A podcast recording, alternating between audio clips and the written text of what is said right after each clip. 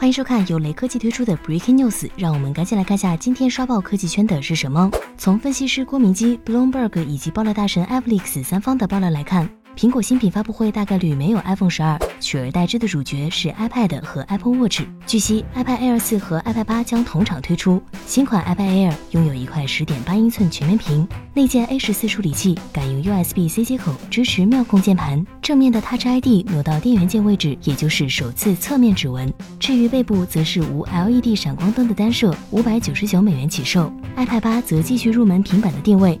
从现款的 A10 升级为 A12X 处理器，依然是 Lightning 闪电接口。至于手表 ，Apple Watch Series 6外形上和 Series 4一致，两种尺寸都有蓝牙款和 LTE 款式，关键卖点为血氧侦测。另外，苹果还会首次推出 Apple Watch SE， 同样是两种尺寸，覆盖蓝牙款和 LTE。郭老师一出买，基本可以确定今晚看不到 iPhone 12了。这些新品中，主角可能会是 iPad Air 4。从已经有的爆料信息来看，它将是一款获得 iPad Pro 技术下放的甜点级产品。iPad Air 4用上了全面屏设计，但没有 Face ID， 而是用侧边 Touch ID， 相机还是单摄。但如果它能维持 iPad Air 3上的定价的话，肯定会卖爆。